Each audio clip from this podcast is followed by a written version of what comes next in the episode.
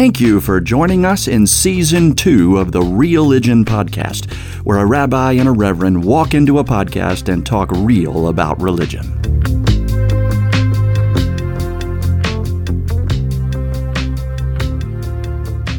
Hey, Joel, good afternoon. Howdy. Here we are again. Yeah, thanks for your patience last week and flexibility and apologies to our listeners as as it as happens to the life of clergy. Um, sometimes uh, life cycle events uh, take priority, and uh, unfortunately, we had two funerals last week, both of uh, dearly beloved members that um, were very integrated in, into uh, our congregational family, and uh, it, it it's interesting noting the funerals that kind of take a toll on you and that you really feel. Um, and this was the case for both of those for me. Um, but uh, again, so thank you, and hopefully we'll make this one twice as good. sure, and and funerals on the week of Halloween and All Saints Day, perfect. Uh, what better time in the Christian year, right here as we approach the end of the year before we get to December and Advent, we have this special holiday called All Saints Day, the day after All Hallows Eve or Halloween, where we remember those who've died in the Lord. And we uh, we circled up, and we didn't have a particular funeral, but we did circle up. And with all those who have lost loved ones in the last year, we read their names, we rang a bell, we lit a candle, and we, we did it outside in our back garden, which is a memorial garden where ashes can be placed and a plaque put down so that this church isn't necessarily a graveyard, but it is definitely a place uh, where we hold the saints close and remember them and imagine them with us in some way permanently. Beautiful. Would you describe that as a healing service?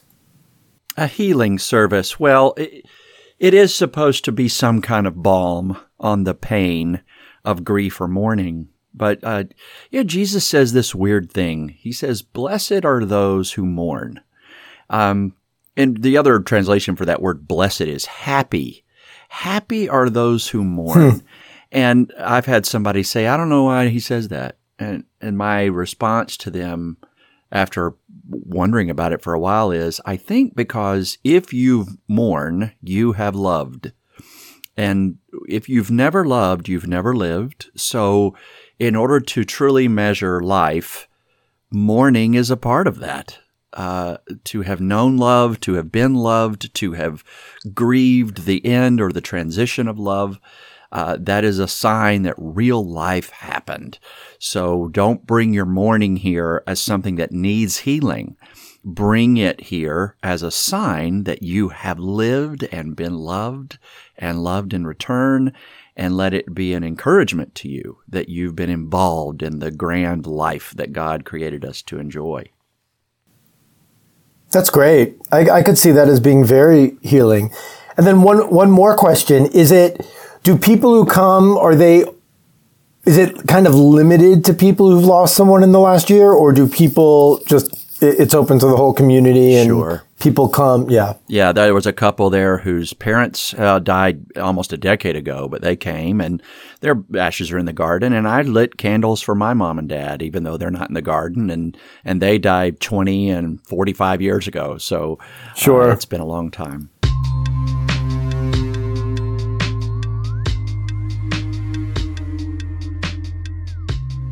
So you had something on your mind that you wanted to start with today.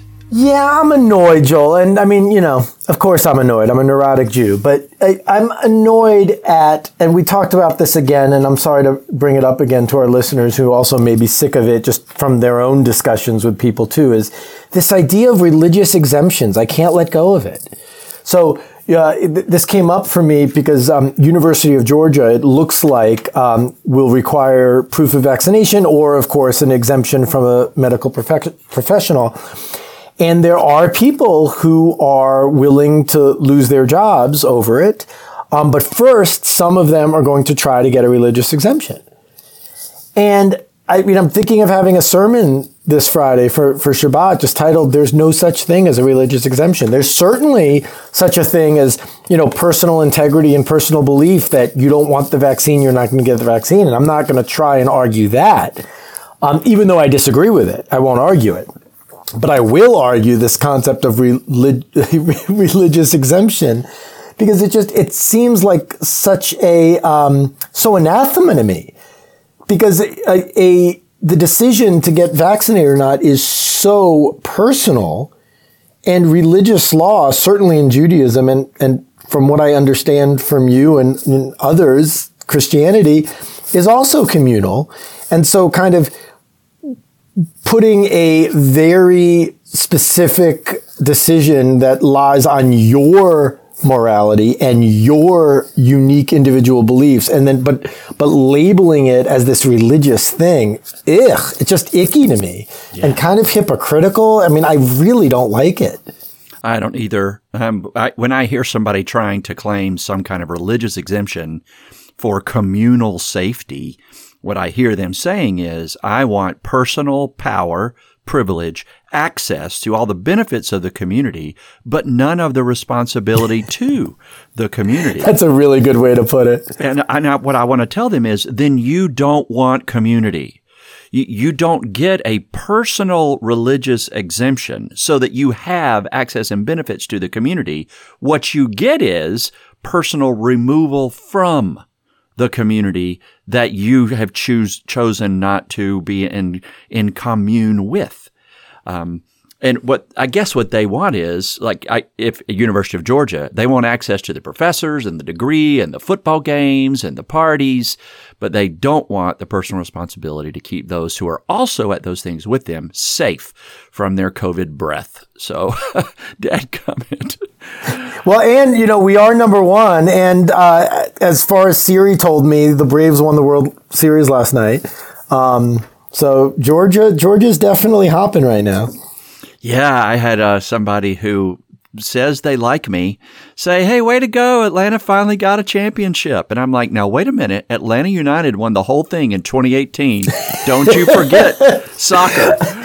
I was waiting. I knew that's where you were going. I just didn't. Yes.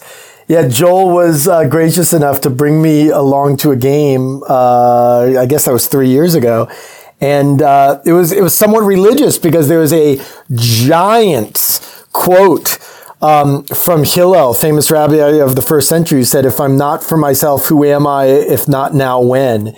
And that was just uh, hugely located, which is also you know it's kind of a motto for teamwork too, which mm-hmm. which was interesting. And of course, one of the builders is is, is a very well known Jewish philanthropist in Atlanta, but. Uh, but alas, we digress. what should we talk about other than uh, religious vaccines and soccer. Well, on this uh, season two of tough text, problematic, troublesome text, today you and I put on our list those texts that describe uh, slavery or the oppression, the allowable or even God prescribed oppression of others because they are of a different nation or a different a different tribe or a different race or a different in some way from the mainline, the beloved community of God, the chosen community of God. And, and there are texts from the Hebrew Bible as well as the Greek New Testament that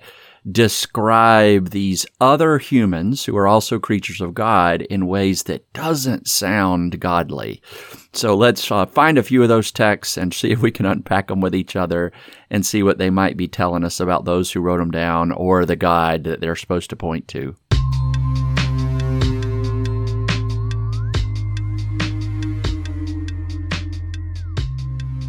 So, very early on in the Torah, we have this interesting and troubling encounter uh, with Sarah and Abraham. So, uh, you know, Abraham was promised by God all of these children, the children as, uh, num- uh, as numerous as the stars in the sky and the sand on the sea. And here he is, 99 years old, no children. So, you know, God's promise hasn't come to fruition yet. And not only is he frustrated, although he does not express it, to be fair, um, but Sarah is frustrated. And so, fair, again, fairly early on in our Torah, it's Genesis chapter 16, Sarah says to Abraham, Hey man, I'm haven't had children. Maybe I'm barren. Maybe something's wrong with me. I'm, of course, paraphrasing. So, instead of having children with me, go ahead and consort with my maid, my um, my uh, Hagar and have a child. And Abraham, being a dutiful husband, follows what Sarah says, and um, Ishmael is born. And in almost immediately, Sarah can't stand the sight of Hagar. And she commands Abraham to banish her, which he does. And there's this interesting um, and fairly powerful, um, uh, it's not an image per se, but uh, uh, experience that Hagar has where God basically appears to her and um, that even though they're banished, you know, she too ha- has a certain blessing of sorts. And this is thought to be the birth of the Arab people. And of course, the, um, the unfortunate fighting that has happened for 4,000 years is biblically traced back to this, to, to the differences between Isaac, the Jewish child, and Ishmael, the Arab, uh, or, and retrojecting back, Muslim child. And it's very shortly after this that Sarah does get pregnant with Isaac. Um, but this story never, um, it never finds a harmonious ending. It's not like the story later with Jacob's brothers that, you know, sell Jacob into slavery that years and years later they meet and there's forgiveness and a reunification. I mean, the, the, the story with Ishmael kind of never gets rectified or the, or the struggles rather. And it's, it's, I mean, we use this word all the time, but it's problematic. Yeah. And, you know, Hagar is seen as less than certainly by Sarah and then by, um, you know, the transitive property, I guess, by Abraham. And, and it, it, it's a very early look at this idea that the chosen people, even though that's not a term here yet, uh, has more, perhaps more importance, more blessing, more relevance. Um, so yeah, again, very, you know, an early example of that kind of idea. There are several problems in there. Whoever Abraham and Sarai are, they own slaves. Um, they own other human beings. Uh, some might say they're their servants. Uh, either way, either they're subjugated into the house of Abram and Sarai uh, because they are of a different nationality or a different race or a different class, maybe.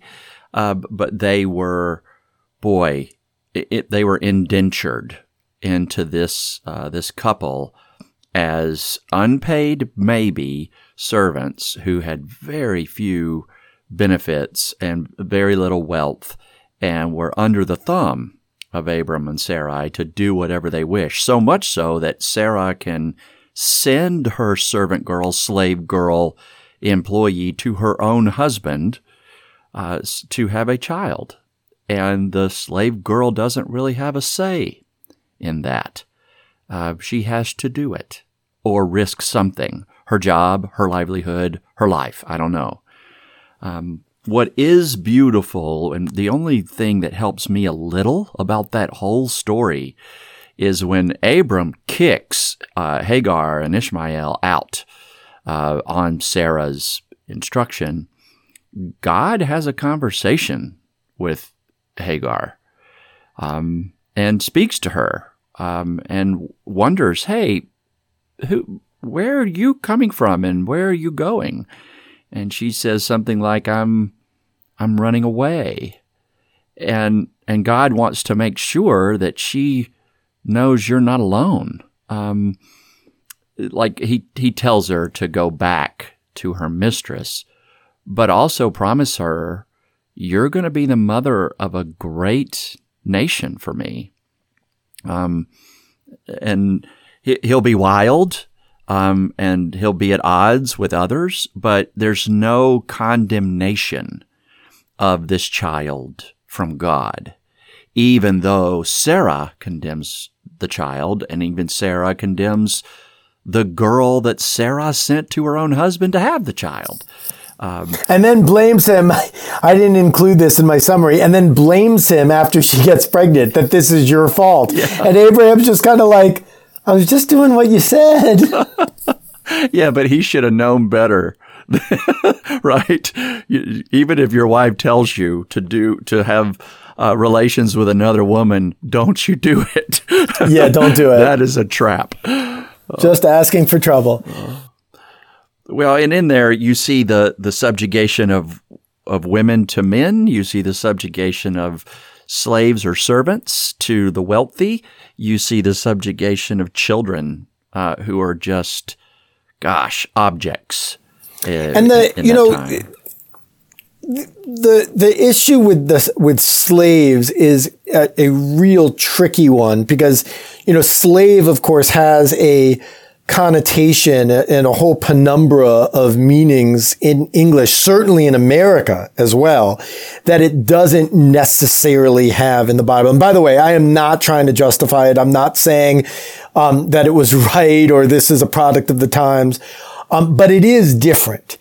And one of the things that I've that I learned in rabbinical school and just through reading is that there were rules of treatment on how to treat these servants or slaves, if you will. And, um, you know, some will say that, uh, you know, Judaism had a higher moral code because yes, we, we did have slaves, servants, but there were rules regarding, you know, treating them as human beings and, um, and not doing whatever you wanted with them or to them. Um, and you know that that that plays into kind of the Bible as history and reading in our own morality. And I mean, th- th- there's a lot of complexity there. Um, but it, I think for our listeners, it is important that you know we read the word slave, and it is not exactly the same. Um, the other thing I, I talk about all the time with my congregation is the word rest. You know, when we talk about resting on Shabbat, rest in, you know, just common conversation means uh, something very different than rest on Shabbat means. And so th- there's similar words like that.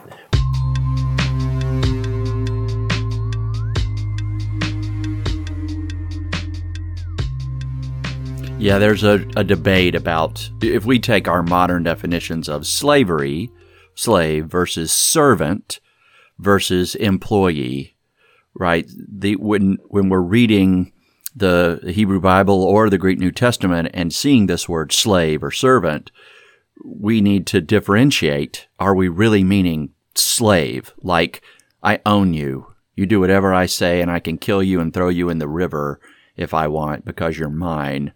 Versus servant, okay, you're underpaid and I'm taking advantage of you but there are rules for how I have to work with you versus um, employee and worker, employer, employee, where we've come to a mutual agreement that for your services, I'm going to compensate you this much, and you have the freedom to come and go and to do the job and to get paid or not.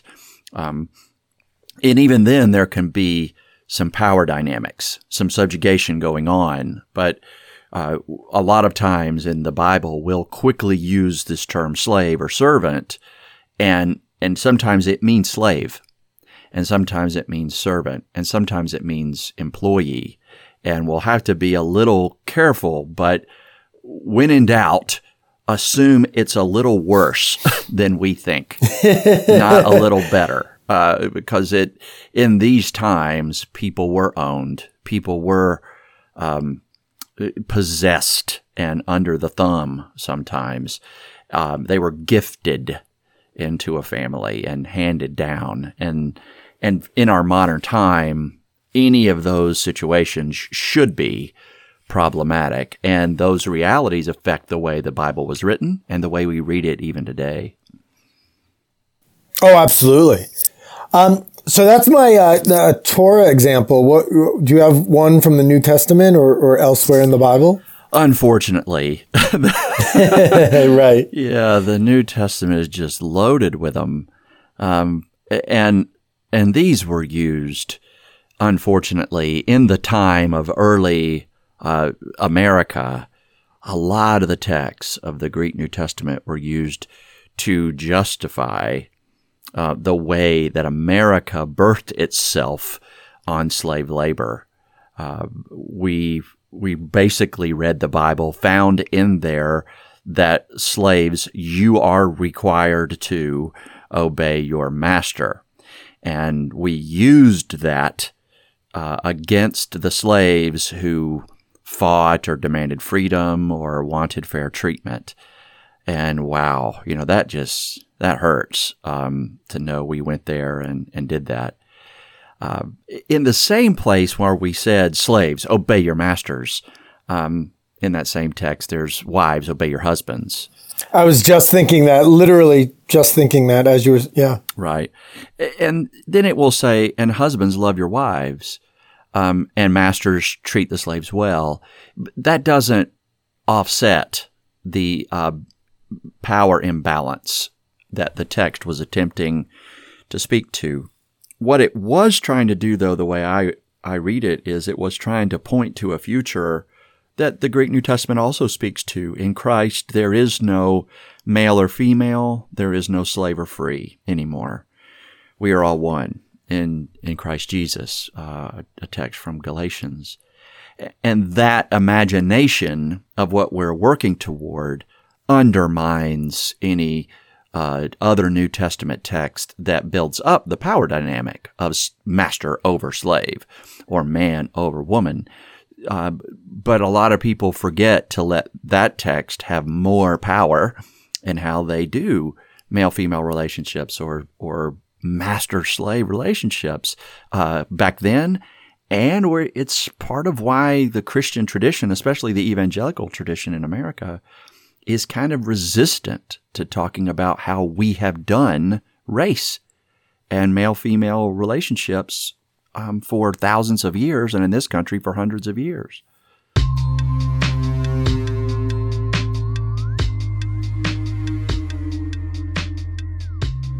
Yeah, and and I, as you were talking, I was also thinking, you know, this might be a little meta, and I, I don't mean Facebook meta. I mean what uh, meta actually means of people of all religions who take you know, who hold the Bible in, in high esteem or, you know, as a sacred text, subjugating others that don't. And so it, it, yes, there are certainly stories within our traditions of better than, stronger than, holier than. But we as human beings living out our traditions also do that to each other. And, and I think sometimes it's very, it, it's implicit. I mean, even I think the best of us who are, um, I, I, don't want to use the word liberal, um, but who do believe strongly that you know everyone, each re, you know, re, all religions have holiness to them. There is no correct, there is no incorrect, but you know there is holiness in you as a Presbyterian, and for me as a, as a Jewish person. But even within our sects and denominations, I think we can't help sometimes but judge others that do follow or don't follow or don't come to services enough or don't come to our programs enough or I mean all, all those sorts of things. Now they're not going to be our slaves, God forbid. Um, but I do think there is a judgment of you know th- they're not as good as us. Hmm. Wow, I haven't taken it to that um, point where the the presumed division of power that slavery texts uh, point to from you know the the wider scriptures how that can be equal to any power dynamic of today it, although it's there um, um, I I just for some reason continue to put slavery like owning another human and truly having power over them to be way worse than uh, looking across at someone and thinking, well, they're not doing the right thing, so never mind. Uh, I, I, oh, for sure. No, no, no. I, am not equating the two by any means.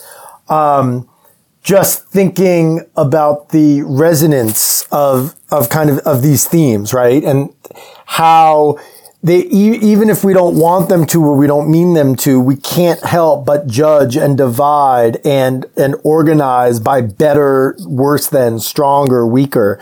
Um, you know, it's an interesting thing. I think about this a lot in my smicha, which is the document saying that I'm a rabbi, um, one of the phrases that's conferred upon me, or that's not accurate, one of the uh, responsibilities that is conferred upon me as a rabbi is to judge. Hmm.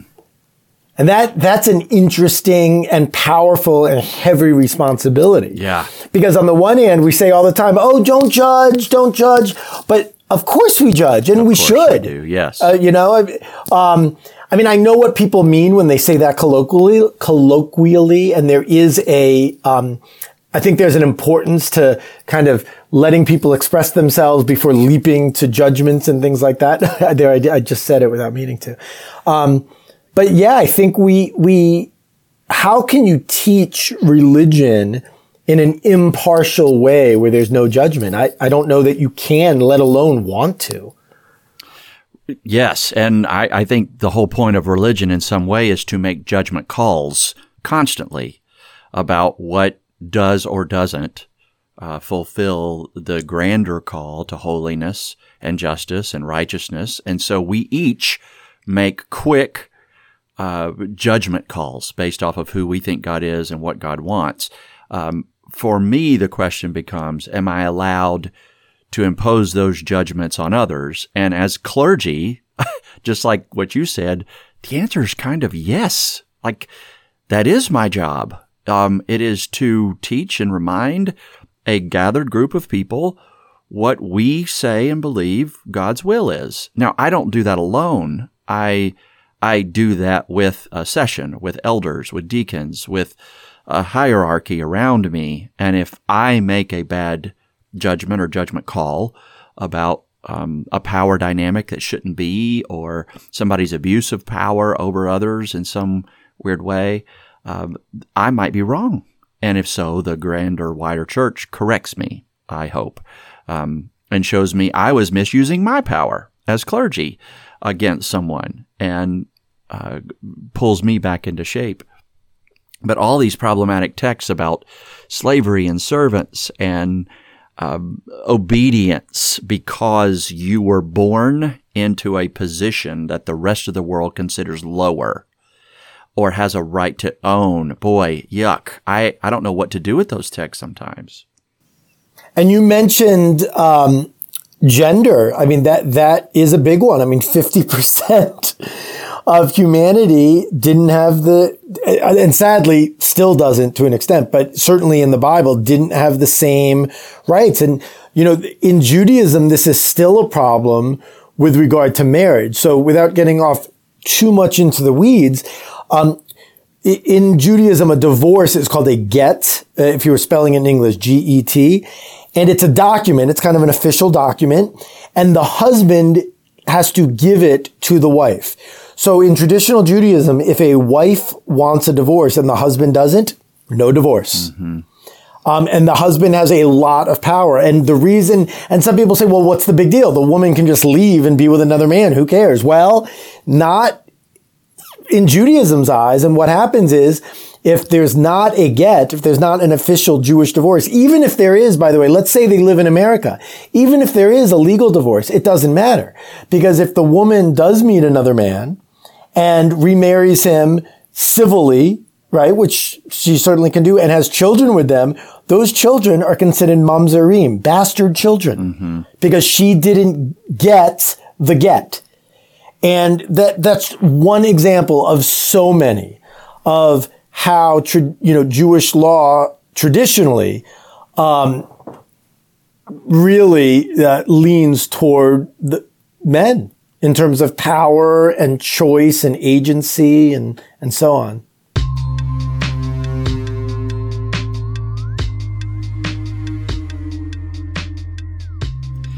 And because we have texts that do that, uh, that seem to say, oh, you're male. Okay, well, then you have more God power than females. Therefore, they have to do what you say God says. Um, they don't get to hear God personally.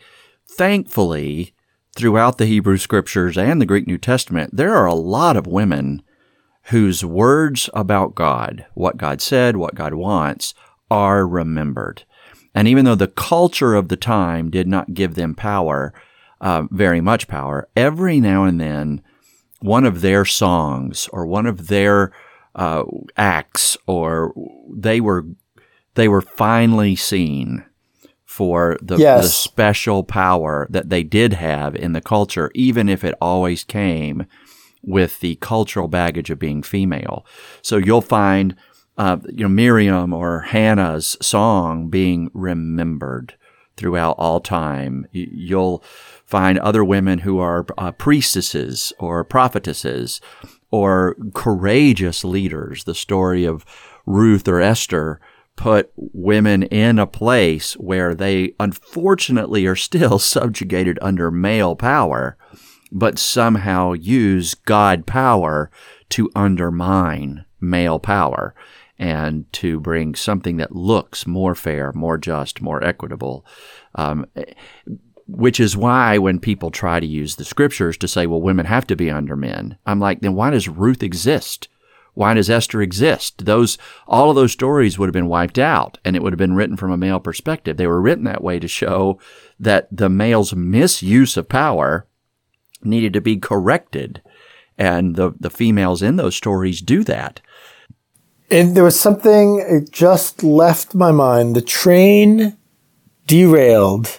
oh, uh, th- th- and in Judaism, that helps explain the power of midrash, which I think we've talked about before. But you know, a midrash is a some sort of story that was created to help explain something else. And so, you know, people are still creating the plurals midrashim. And so what we've done in the last 20, 30 years is elevate these stories and create midrashim surrounding them that really lifts up um, the voices of women or the subjugated or people of color and all you know all of that sort of thing. And you know with regard to women specifically i'm looking at my bookshelf right now. Um, very recently in the past few years there's a uh, torah commentary that's called a women's torah commentary. And um, you know all the scholars that um, created it were are women. Um, but also all of the points made whether they be linguistic or historical or mid, or midrash, have to do again with elevating um, either a woman's voice or a theme, possibly relating to women, that sort of thing. And and th- that's something that I love about modern Judaism is that midrashim can kind of bring that back.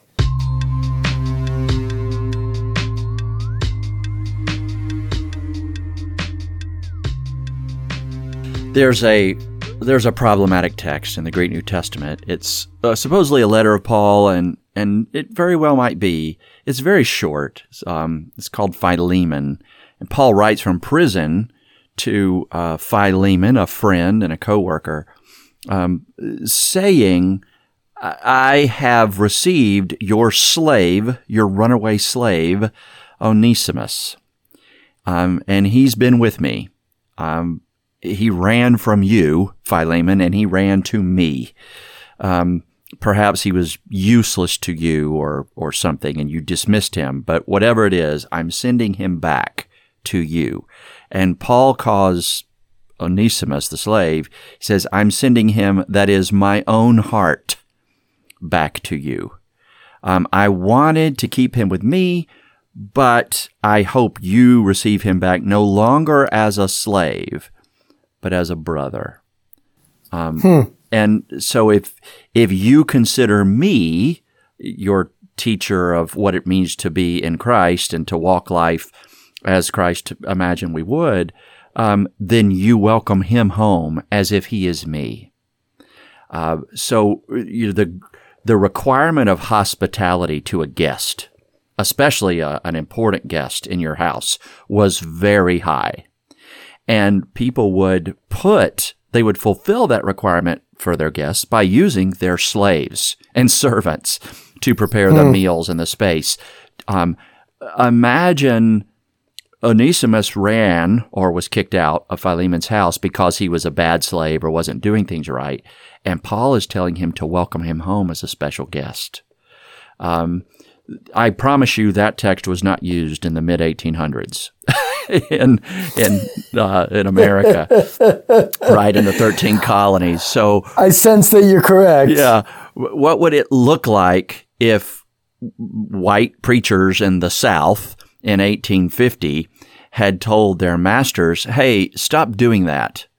Um, in fact, stop asking them to make your food and food for your guests. Instead, next time they come to the house, you work in the kitchen.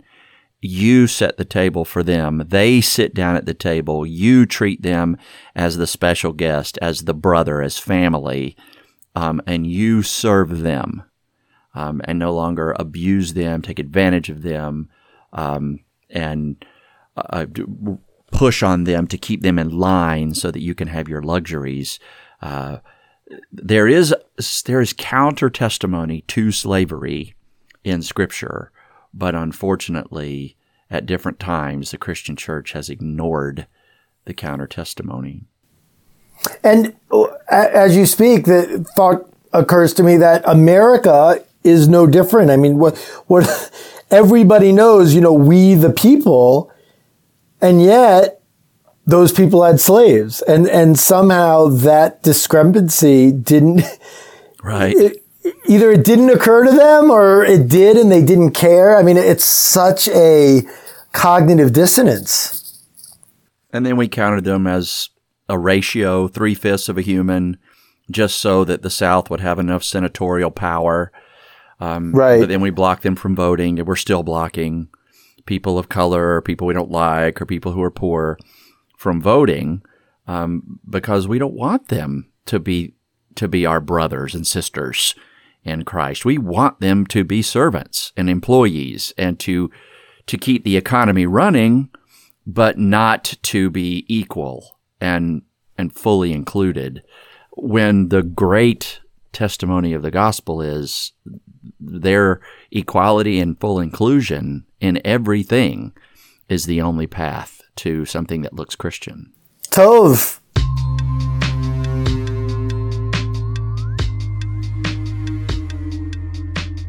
You know, the grand slavery story is there came a Pharaoh who didn't remember Joseph. Uh, yeah, I know that one. it's like the whole darn Torah centers around this arrogance of a of a people and a leader who decided, you know what, they're different um, their skin is different. They're from a different place. They speak a different language. They worship a different God. I guess we can own them and make them work for us um, and enslave them. And the whole, I mean, from Exodus to Deuteronomy, it is escaping God's desire to escape that kind of uh, subjugated relationship. And what's important to me, I guess, theologically about the slavery story in that framing of, you know, that immediately or shortly after the story of Jacob and Joseph, uh, comes this new Pharaoh that knows not Joseph. And so, w- whereas Joseph was the Pharaoh's vizier, kind of the second in command, and his brothers were, you know, living high on the hog and were, and were kind of in, now the Jews were on the outs. And not only that, but started to be slaves. You know, God is not explicitly in that story. It's, it's the Pharaoh. So you, you could argue, one could argue that, well, you know, that wasn't God. That was, you know, going back to free will or something. But if we go back to Abraham, when God makes the covenant with Abraham, God tells Abraham, it's, it's kind of like, uh, oh my gosh, what, a Christmas story with the, the ghosts. You know, God tells Abraham, your people will be slaves for over 400 years. Mm-hmm. And it's like, what is that? Yeah. So in some ways, God, it could be argued that God sanctions it because if God is God, God could have prevented it. And here God is telling Abraham about it. Again, this is even before Jacob and Joseph are born.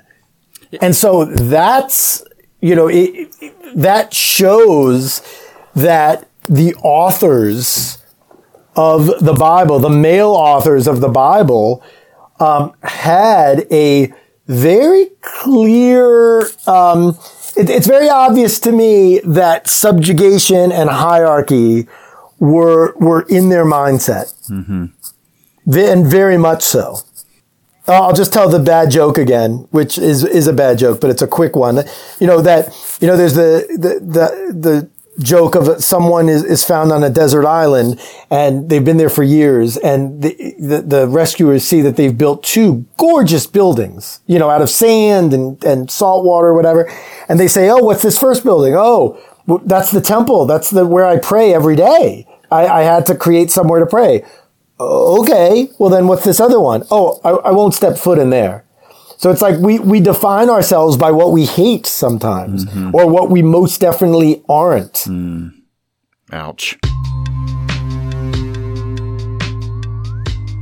I I've often wondered, I think there's a place in the Hebrew Bible where it says that Hagar was the Egyptian slave girl of Abram and Sarai. Uh, and if I've often wondered if somebody kind of ever had connected wow, Abram and Sarai's mistreatment of Hagar led to a systemic memory of oppression and pain and rejection that later backfired. Joel, it makes me really nervous when you read Torah closer than I do. but, uh, and you are absolutely right uh, Sarai, Avram's wife, and this, of course, is before their names were changed because it's before the covenant, um, had borne no children. She had an Egyptian maidservant whose name was Hagar. Very good, Joel. Yeah, well, it's obvious, right? It's just odd little connection. Why would they bother to tell us that if they weren't showing us something? Um, well, it's obvious in retrospect, but yes. Yeah. Yeah, yeah, yeah. Well, That's it was all good. probably written in retrospect anyway, right? they, they had stories yes. that they wrote down and edited together in retrospect when it started to make sense. Um, yes. But th- that, it's, it's made me wonder, not that the slavery of the uh, Israelites to Egypt is fair. It isn't, right? Nor is it justified by Abram and Sarai mistreating their Egyptian slave. No, but this could be kind of a teleology for it. Right. So, and it it makes me think of critical race theory today, right? As we were talking about before the show, yes. Yeah. It's like if I am not aware that okay, my ancient ancient family, meaning hundreds of years ago, owned slaves. Therefore, that family that we owned, and I don't know if they did or not, but they probably did. Um, that family grew up with very little wealth, and my family grew up with all of our wealth that we got off the back of their labor. Well, that wealth has been passed down from generation to generation to generation in my family, even though it wasn't really mine. I, I earned it on the backs of people I owned. And they never, yep. they never had that. So, and then by my friends and I wanted to keep that benefit of having them work for us so that we could have their benefit. So we deprived them of voting rights. We deprived them of the ability to own property.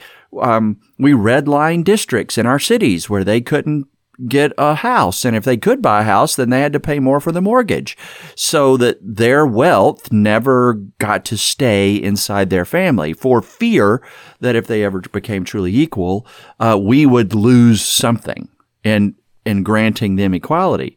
And and that is a strange Christian way to do civilization. But it's it's still in the way we do life today in America. We still yeah. we if you look and see, it's not because a family over there is uh, lazy or uneducated. It's because somehow the systems that we've had in place for hundreds of years have deprived generations from education, have deprived generations from um, wealth that passes down from home ownership or something, and and that that uh, I don't know tidal wave of suffering tracks mm. back to slavery.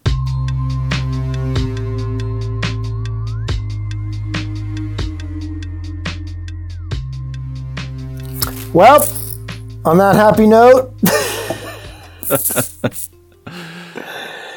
uh, did you watch the Braves game? I I turned it on, and then four hours. Uh, then I turned it back off, and four hours later, I turned it on, and it was still going.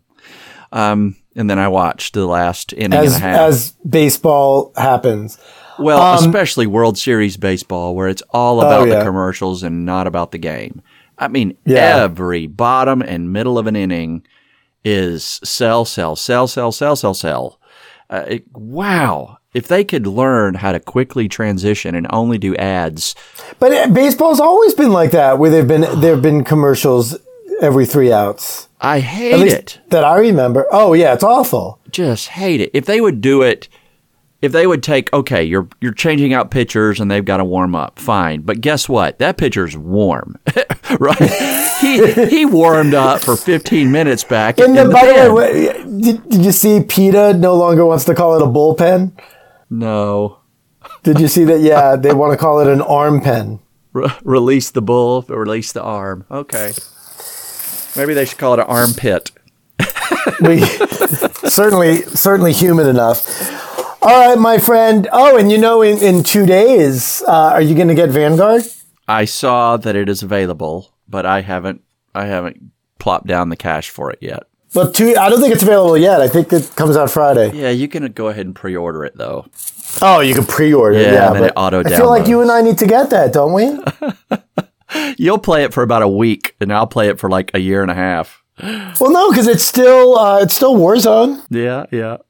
which we haven't played in months together. Can we fix that, please? Sure. Publicly, can we? Uh, what are you doing tonight? Uh, you know what I Jill said to me last night? I said, "I'm tired, honey." And she goes, "Well, think about it. You worked Saturday and Saturday night and Sunday night and Monday night and Tuesday night." And I was like, "Crap. I really Yeah. did." So, Yeah, yeah, I'm that- going to watch a, I'm gonna watch an Atlanta. United game tonight though, buddy. Oh, that's nice. Good for you. All right, man. Well, we I will talk soon. This was great talking to you, and we'll see you next week. All right. Peace out all and keep it real.